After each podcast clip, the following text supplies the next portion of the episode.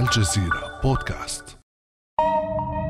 أنا شخصيا كنت اعاني من الاكتئاب بلش وياي سنة 2011 إلى 2012 تقريبا طول وياي سنة ونص سنتين. حزتها ما كنت فاهم هذا الشعور شنو ولا عارف إني أديره. البعض يخلط بين الحزن والاكتئاب. الحزن يحوشك لسبب تدري. صار لك موقف عشان كذي أنت صرت إنسان حزين. أما الاكتئاب يحوشك من غير أي سبب. تعيش حالة حزن وهذه الحالة تعيقك من كل شيء. تأثر على شغلك على دراستك على حياتك الشخصية. هذا صوت خليل حياة شخص مصاب سابقا بالاكتئاب ويتحدث عن تجربته أو قصته مع هذا المرض مرض الاكتئاب.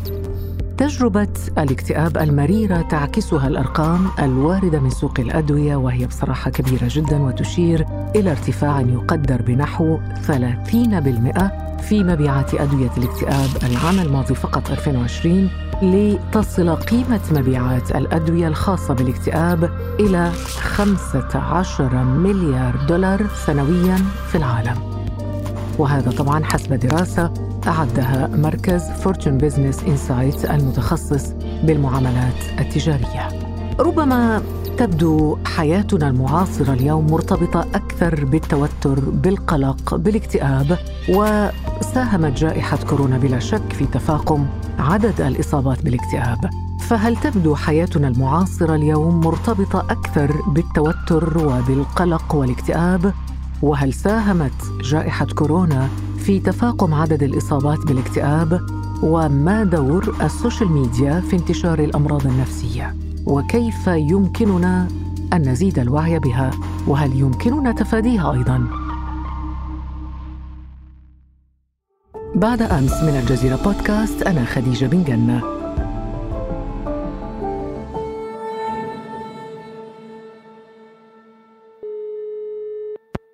طبعا كل هذه الأسئلة وغيرها سوف نناقشها الآن مع الأخصائية النفسية الأستاذة شفاء عبيد. نرحب بها اولا. أستاذة شفاء سعداء بك في بودكاست بعد أمس. أنا أكثر شرفني المشاركة معكم اليوم. بعتبر هذه الفرصة التواصل معك خديجة من أهم المحطات في مسيرتي المهنية. وبشكركم على اهتمامكم برفع الوعي بموضوع الصحة النفسية. شكرا لك. ولنبدأ بهذا الرقم أستاذة شفاء. يعني هذا الرقم مخيف يعني عندما نقول 300 مليون شخص في العالم. من كل الأعمار مصابون بالاكتئاب حسب منظمة الصحة العالمية. فنحتاج تفسير لهذا الأمر. أنت كمختصة في علم النفس كيف تفسرين هذا الرقم الضخم؟ للجواب على سؤالك خديجة ليس من المفاجئ أن نرى أن نسب الاكتئاب عالية في المجتمعات بشكل عام نشمل معها اضطرابات القلق.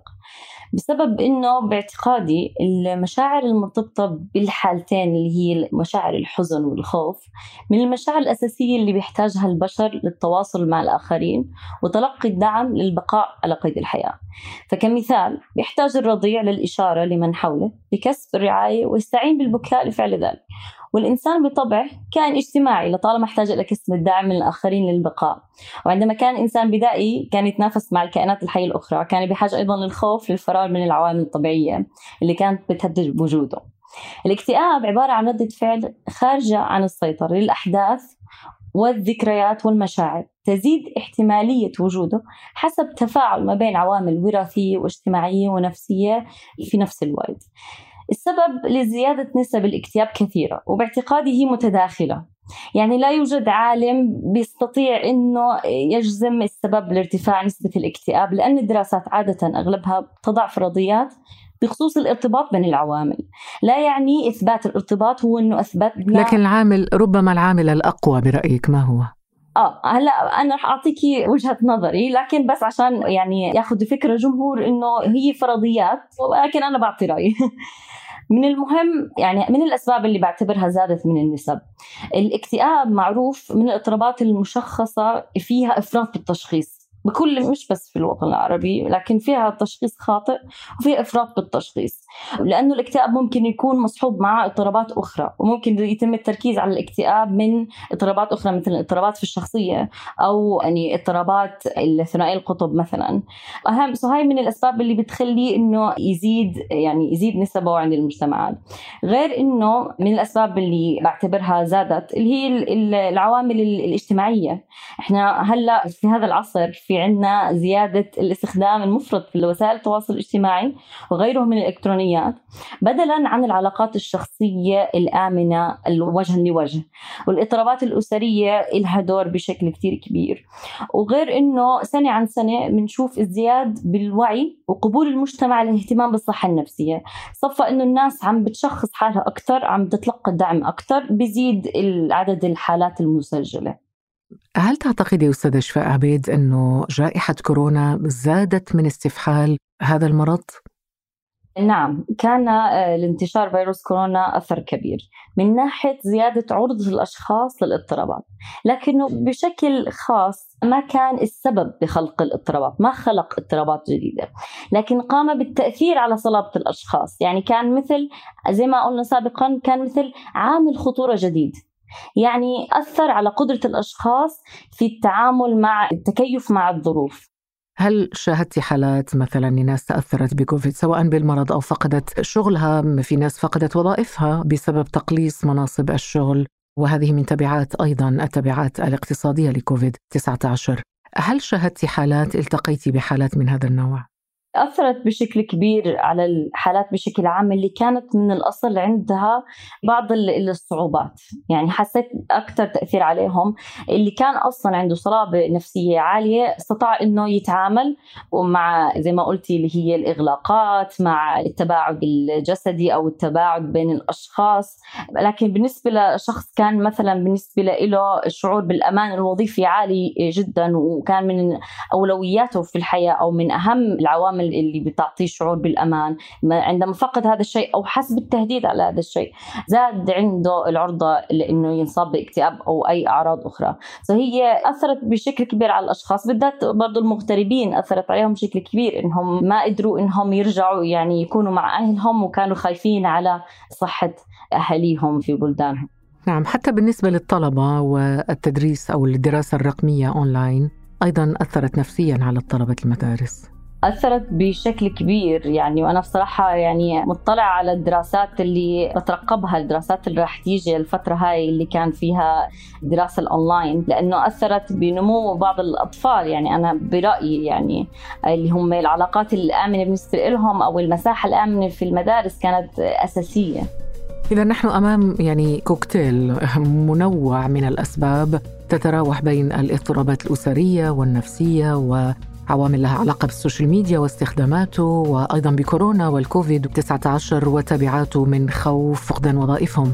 إذا هذه العوامل كلها الآن واضحة ولكن كيف نعرف أن هذا الإنسان مصاب بالاكتئاب؟ يعني أستاذة شفاء إذا أنا نمت ولم أغلق النافذة وأخذت شوية برد الطبيب سيشخص الحالة ويقول لي أنه خديجة عندك برد إنفلونزا رشح لأن الأعراض واضحة سيلان أنف ربما حرارة كحة وما إلى ذلك لكن المكتئب الذي يجلس في بيته يشاهد التلفزيون يعمل على الكمبيوتر شخص عادي كيف نعرف أنه مريض أو مصاب بالاكتئاب؟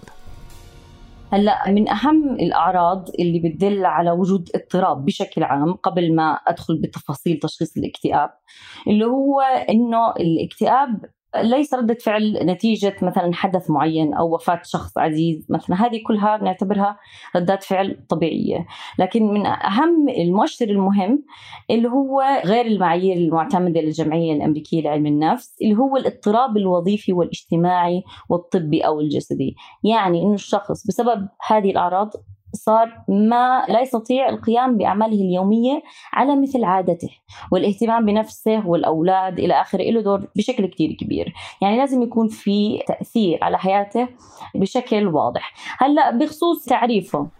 طب نوع التأثير أستاذ شفاء يعني التأثير يعني ماذا؟ يعني أنا لا أعتني بشكلي بمظهري أهمل نفسي نعم. لا أخرج مع أصدقائي ليس لدي رغبة في العمل لا أنام ربما بشكل جيد. ليس لدي شهية في الأكل كل هذا هل هو مؤشر مقلق يدل على أنه الشخص مكتئب؟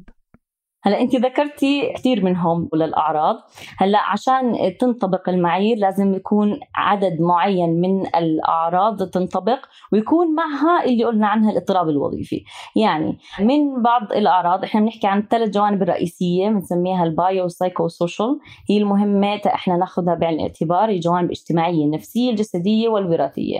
يعني بالنسبة للنفسية يكون التفكير السوداوي والسلبي مسيطر في أغلب اليوم لمدة أسبوعين على الأقل.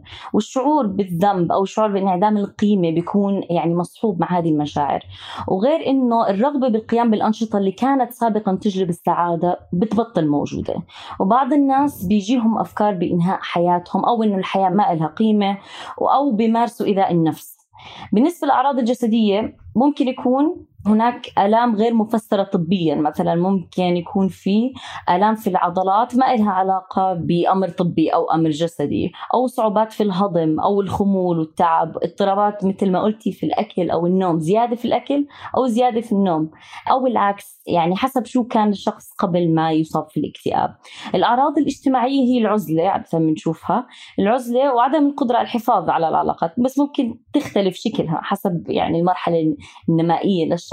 زي ما قلنا سابقا لازم يكون إنه هذه الأعراض ذات أهمية على حياة الشخص وهذا الشيء بيحتاج لمتخصص يساعدك تعرف إلى أي مدى أثرت هذه الأعراض على حياتك وهل بتستحق إنه يتم تشخيصها وعلاجها وإعطائك مثلا الدعم بالأدوية أو تحويلك لطبيب نفسي. طيب بما أنك مختصة أنت كيف تفرقين أستاذة شفاء بين الزعل العادي والاكتئاب؟ إنه هذا الشخص زعلان مش مكتئب. هلأ عادة كلينيكيا يعني لما أتعامل مع حالات كيف بميز؟ أفضل طريقة للتمييز إذا كان الشخص هو يعني بمر بردة فعل مؤقتة من إنه حالة يصعب الخروج منها إلى بدعم أدوية أو بعلاج على المدى البعيد اللي هي هل هو بيستطيع مساعدة نفسه؟ هل بيقدر إنه يساعد نفسه من خلال الجلسات أو من خلال وجود علاقات آمنة أو الدعم الاجتماعي من أصحابه أو عائلته؟ هل هذا كافي؟ هل كافي وسائله اللي استخدمها سابقا عشان يتخطى الشيء اللي هو بيعاني منه؟ أوقات قبل ما يتم يعني تشخيص الشخص بشوف قد إيه مدى قابليته للتحسن من خلال الجلسات لحاله بده قبل ما أشخص. إذا هو تحسن بنفسه يعني إنه هو قادر على تخطي هذه المرحلة والأمر لا يستدعي مثلا تحويل إلى طبيب نفسي أو وجود الأدوية أو العلاج. إحنا عاده بنستخدم علاج السلوك المعرفي. يعني الشخص ليس مريض. معناته ليس مريض. هلأ حسب برضه ردة فعل. م- ممكن في ناس إحنا عندنا بكثرة ممكن نشخص اكتئاب لما يكون صدمة نفسية. صدمة نفسية نتيجة مثلا تعرض لظروف حرب نتيجة لتعرض لإساءة نفسية عاطفية جسدية جنسية. هذه إذا ركزنا فقط على الاكتئاب بننسى العلاج بيكون ناقص لأنه ما بيركز على الحدث نفسه الصادم. بس أنا بهمني أعرف ما هو الحدث أو ما هو التغيير الذي سبب هذه الأعراض أنها تظهر؟ طيب السؤال التالي يهمني ويهمك ويهم مخرجة البرنامج زينة ويهم المستمعات. لماذا النساء دون الرجال أكثر تعرضا للإصابة بالاكتئاب؟ بصراحة بنسأل بكثرة عن الاختلافات هذه الاختلافات الجندرية بين الإناث والذكور بتوقع السبب إنه الموضوع شيق هو هو صحيح الملاحظة هذه صحيحة؟ هم احصائيا بيصابوا أكثر في الاكتئاب والقلق بس هلا بشرح لك الاف يعني. هلا الناس عادة بتحب هذه يعني تعرف الجواب هذا السؤال. يعني بدور على تأكيد على معتقداتها بخصوص طبع الإناث والذكور يعني. هلا الإناث بنصابوا أكثر بالإكتئاب والقلق. بس ما بننسى إنه الذكور بنصابوا أكثر بالإدمان والإضطرابات السلوكية والشيزوفرينيا وإلى آخره. هلا إذا لاحظتي الفرق بين النوعين من الاضطرابات إنه تفسير الاختلاف ما له علاقة بطبيعة الأنثى أو بطبيعة الرجل بقدر ما هو له علاقة بالنشأة الاجتماعيه للأنثى والذكر، يعني الأنثى منذ الصغر مسموح لها التعبير عن عواطفها وممكن إنه يكون في عندها علاقاتها بعلاقاتها الاجتماعية أو بعلاقتها يعني البسيطة ممكن إنه يكون مسموح لها التعبير عن هذه المشاعر، لكن الذكر بمجرد إنه هو طفل يقمع عندما يبكي وما في عنده مساحة في حياته اليومية والشخصية للتعبير التعبير عن المشاعر وفي كمان اجتماع كتير كبير إذا هو كان مثلا ظهر عليه مشاعر اكتئاب أو الحزن أو بكى أو إلى آخره. هلأ شو الفرق؟ الاضطرابات اللي عند الذكور تظهر خارجيا بتصرفات خارجية. بالنسبة للإناث تظهر بالمشاعر أكثر داخليا. لكن الكل عرضة للاضطرابات. ما بعتبر إنه في حدا أكثر عرضة من الثاني أنا بعتبر إنه هذا التفكير صراحة خاطئ. لكن هل في كل الحالات التي ذكرتيها أستاذة شفاء عبيد هل يمكن أن يكون الاكتئاب طريقا إلى الانتحار؟ واشرتي يعني عرجتي على هذا الموضوع ولكن سريعا فيما سبق. ربما الأرقام التي تقدمها منظمة الصحة العالمية والتي تقول انه كل سنة يقدم 800 ألف شخص يعني نتحدث عن تقريبا مليون من الشباب ما بين 15 إلى 29 سنة يقدمون على الانتحار. يعني بصراحة هذا شيء مخيف. هل الاكتئاب طريق فعلا يؤدي إلى الانتحار برأيك؟ من الأعراض اللي معترف فيها في المعايير لل American Psychological Association هي الجمعية الأمريكية لعلم النفس اللي هي التفكير في إنهاء الحياة أو محاولات إنهاء الحياة أو إيذاء النفس هي من الأعراض هلا فئة الشباب بحد ذاته فئة الشباب هي بنلاقيها أكثر عندهم محاولات انتحار أو اللي هو بنسميه السلوك اللي فيه خطورة عالية بسبب خصائص مرحلة نموهم. بهذه المرحلة بتكون في دماغهم روابط عصبية جديدة مثلها بتشبه الطفل اللي عمره ثلاث سنين لما يكون غير قادر على إنه يتحكم بمشاعره أو يضبط مشاعره وعنده حاجة للاستقلالية وإثبات الوجود وبنفس الوقت عنده حاجة للانتماء للمجموعة. هذا بيجعله أكثر عرضة وأكثر حساسية للاضطراب النفسي. وهذا عشان هيك إحنا ما بنتفاجئ يعني حسب منظمة الصحة العالمية إحنا أغلب الاضطرابات بتظهر في سن المراهقة. نأتي أستاذة شفاء عبيد إلى مسألة مهمة وفي الحقيقة نحن كلنا معنيون بهذه المسألة لها علاقة بال social media والاكتئاب.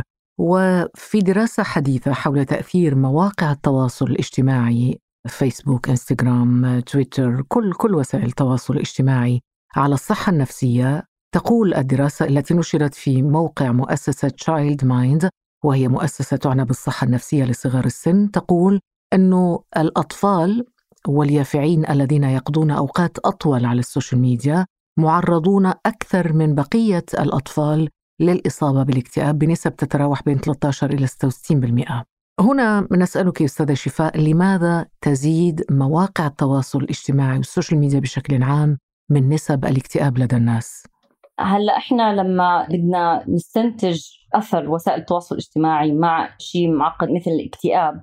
نحتاج أن نكون حذرين شوي لأنه وسائل التواصل الاجتماعي تعتبر من التكنولوجيا أو الطرق الجديدة للتواصل. يعني إنه عشان يكون أكثر يعني نجزم بوضوح أكثر وصحة أكثر نحتاج لدراسات بعيدة المدى. ولحد هلأ هو الأثر عم بيظهر بشكل خلينا نقول subjective أو كلنا عم نشوف أثر وسائل التواصل لكن الدراسات لسه بتحتاج إنها تتطور في هذا المجال. هلأ برأيي عشان نقدر نفهم أثر ال social media زي ما قلنا سابقا الجميع معرض للاكتئاب جميع معرض للاضطرابات النفسية لكن بيزيد أو بقل مستوى ضعفه أو تعرضه لهذه الاضطرابات حسب عوامل وراثية ونفسية واجتماعية بنسميها الصلابة النفسية. يعني إذا أنا تعرضت لأحداث صادمة أكثر ممكن إنها تزيد عندي احتمالية إنه أنصاب في اضطراب نفسي. وكل شخص فينا عنده خريطة معينة للصلابة بتتغير مع الزمن والظروف ومع العمر. يعني ممكن إنه تكون للسوشيال ميديا أثر سلبي على حياتي إذا أنا فقدت شخص عزيز علي. ضمن عائلتي مثلا. وشفت صور لأشخاص يعني سعيدين مع عائلتهم وهذا الشيء ممكن يعمل لي تشعيل للمشاعر السلبية. ونفس الحال ممكن يكون بخصوص عوامل القوة. إذا كان عندي صداقات حقيقية وآمنة في حياتي الواقعية ما رح تأثر علي اللايكات أو يعني التعزيز اللي بيجي من وسائل التواصل مثل ما شخص ما عنده هذه العلاقات. فهو بيرجع لخريطة الشخص نفسه قبل وبعد استخدام هذه الوسائل. يعني ال like الافتراضي يؤثر على نفسية الطفل. يؤثر بشكل كبير لأنه إحنا ممكن نشمل معهم ال gaming اللي هو الألعاب الافتراضية اللي بيستخدموها الأطفال حاليا لأنها بتخلي الطفل يعتمد على إفراز مادة الدوبامين بدلا من الأكسيتوسين اللي هو الدوبامين بيزيد الإدمان بيخلي الشخص يعتمد على هذا الشعور عشان يشعر بالسعادة وبيخليه يعتمد على الشاشة إنها تعطيه السعادة بدل ما هو يبحث عن السعادة من خلال العلاقات الحقيقية. لكن هذا مش بس للأطفال أستاذة شفاء أيضا للكبار. لكن الأطفال هم لأنه مرحلة زي ما قلنا عن المراهقين مرحلة النمو حساسة بسبب أنه عندهم الشبكات. هلأ إحنا كلنا الشبكات عندنا الدماغية دائما بتتطور بتتغير يعني مش بس الأطفال يعني في أمل فينا كلنا. لكن الفكرة أنه بهذا العمر بيكون في عندهم حساسية معينة. وهذا الشيء اللي بيجعلهم إنه يتحسسوا أكثر يعني قد ما سمعنا قصص من مثلا مراهقين بينتحروا بسبب التنمر الإلكتروني. في هذه الحالة أستاذة شفاء كيف يجب علينا أن نتعامل ونتعاطى مع السوشيال ميديا؟ هلأ كل شخص بيعرف نفسه. إذا كنت بعد ما سمعت طبعا تفاصيل الأعراض اللي إحنا ذكرناها إذا حسيت إنه أنت شخص ممكن يكون في عندك إدمان تجاه هذه الوسائل أو ممكن تكون بتسبب لك اكتئاب أهم شيء التركيز على البديل المفيد. البديل اللي بيجلب لك نفس مستوى السعادة اللي بتعادل السعادة اللي بتستخدم خلال هذه الوسائل. يعني بديل في ناس كثير بتلاقيها عندنا ردة فعل تجاه التواصل تجاه هذه الوسائل وسكرت كل حساباتها. اللي بصير إنه ممكن بتسكير الحسابات عرضت نفسها لعزلة أكثر. إحنا مهم بشكل كبير إنه نحلل الأوقات والمشاعر والظروف المرتبطة باستخدام هذه المواقع. ممكن أكون أنا عم بتصفح هذه المواقع لما يكون شعوري أصلا يعني أكون محبطة. يعني هذا دليل إنه أنا بحاجة لطريقة ثانية للتعامل مع هذه المشاعر بدل من استخدام هذه الوسائل. هلأ نفس الشيء هل هي وسائل التواصل الاجتماعي بديل عن العلاقات الصحية الآمنة الموجودة الحقيقية في حياتك أم لا؟ لأنه هذا الشيء أساسي كل بني آدمين بحاجة له. فهذا السؤال يعني بيلعب دور كبير بتقييمك لمدى تأثير هذه الوسائل على حياتك. ونفس الوقت نسأل حالنا في مواقع في وسائل تواصل ما الغاية منها؟ يعني أنت شو هدفك الرئيسي من التصفح في هذه المواقع؟ شو هي مين هم الإنفلونسرز أو مين هم الأشخاص؟ شو هي المصادر الإعلامية اللي أنت بتتعرض لها هل هي سلبية؟ هل هي بتشعر عندك الشعور بالتدني إنه أنت غير كافي؟ أم هذا شيء كثير مهم. يعني كثير مهم إنه إحنا نختار الحسابات الإيجابية اللي بتدفعنا للعمل وما بتعزز عندنا السلبية. واحمي نفسك من الأشياء اللي ممكن إنها تعرضك للأمور السلبية. حتى الأخبار يعني بنعطيها مساحات معينة وأوقات معينة. وعود نفسك إنك تترك الهاتف على جنب. يعني تعمل أنشطة بدون ما يكون التليفون معك هذا شيء كثير مهم بس اهم أهم نصيحة لا تستمع للأخبار. يعني صعب أقول لكم هيك أنتم بس يعني الفكرة لا تتابعوا الأخبار. حدد حدد. الأخبار مهمة إنك تكون أنت يعني اختار الأخبار الإيجابية. مش شرط مش شرط لأنه ممكن إنه أنا أكون مثلا بعيدة أنا كمثلا كفلسطينية إذا كنت بعيدة عن أخبار فلسطين أشعر بشعور يعني أشعر بالحزن. لا بحتاج إني أكون على دراية. أفتح قوس أستاذة شفاء أفتح قوس لأنه في إحدى الدورات التقديمية التي أقدمها بمعهد الجزيره للاعلام كان في شاب فكان يحدثني عن كنا نتحدث عن الأخبار والجزيرة فقال أنا والدي كلما يشاهد الأخبار بيرتفع عنده الضغط وبنادي الأمبولانس وتيجي سيارة الإسعاف ويصير كذا وكذا والقصة طويلة. المهم قال إلى أن اكتشفنا أنه السبب هو انه والدي عندما يشاهد الأخبار على الجزيرة يرتفع ضغطه فأول ما يرتفع بنسكر الجزيرة نصف ساعة بعدها بيكون فل الفل. فاكتشفوا أنه المرض هو الجزيرة. ممكن نقول هيك يعني هذا مدخل للدخول إلى قصة الاكتئاب في العالم العربي سواء من باب الأخبار أو غير الأخبار التعيسة والبائسة. العالم العربي وإن كان فيه دول مصنفة على أنها حسب استطلاع جالوب العالمي لعام 2020 يعني العام الماضي على أنها دول هناك ثلاث دول عربية مصنفة على أنها دول تعيسة يعني من أكثر الدول في قائمة الدول العشر الأكثر تعاسة في العالم. هلا أنا لي رأي سياسي بهذه النتائج. آه، بالنسبة لي لما أشوف دراسات آه، اللي بتقارن ما بين بلدان مختلفة أو ثقافات مختلفة دائما بنوه إنه كثير مهم ندرس ونحقق بصحة المعلومات من حيث القياسات والأسئلة المعتمدة اللي بتخص مثلا يعني شيء معقد جدا مثل السعادة. وكيف بتنطبق على المجتمعات الثقافية المختلفة؟ في اختلاف. إحنا في عندنا حتى في علم النفس شيء اسمه cross cultural psychology. بيدرس الفرق بين بالتعبير بالمشاعر أو بالإضطرابات أو بشيوعيه بعض الإضطرابات بين الثقافات. إحنا بنكون حذرين شوي من الدراسات اللي ممكن تكون حتى مسيسة لأنه دائما عادة بيكون في ممولين لهذه الدراسات ممكن يكون في أهداف سياسية. بسال نفسي مثلا شو هو تعريف السعادة المعتمد في هذه الدراسة؟ هل بينطبق على مجتمعاتنا الجماعية؟ إحنا مجتمعات جماعية يعني أنا ممكن أكون سعيدة مجرد ما أشوف إنه أمي سعيدة لكن أنا مش سعيد مثلا يعني لا يكفي إنه نقول إنه العوامل الاقتصادية والسياسية يعني زي ما قلتي ذكرتي البلدان نعم. بدليل أن الدول الإسكندنافية نعم. فيها نسبة انتحار مم. كبيرة في الختام أستاذة شفاء عبيد عرفنا كل شيء عن الاكتئاب وخطورته وسهولة الوقوع في حالة الاكتئاب كيف يمكننا الخروج من هذه الحالة والشفاء من الاكتئاب هلا الاكتئاب والقلق يعني بصراحة أنا كلينيكيا بعتبرهم من أكثر الاضطرابات شيوعا واسهلها علاجا ومش بس أنا يعني هو هذا معروف حسب الدراسات اللي بينطبق عليها العلاج النفسي، العلاج السلوكي المعرفي مثلا وطرق أخرى من العلاجات. الأدوية والعلاج النفسي بشكل جلسات يعني علاج نفسي إحنا بنحكي عن جلسات معينة مع أخصائي أو مع طبيب لهم تأثير قوي جدا، التشافي بيكون بنسبة تفوق 80%.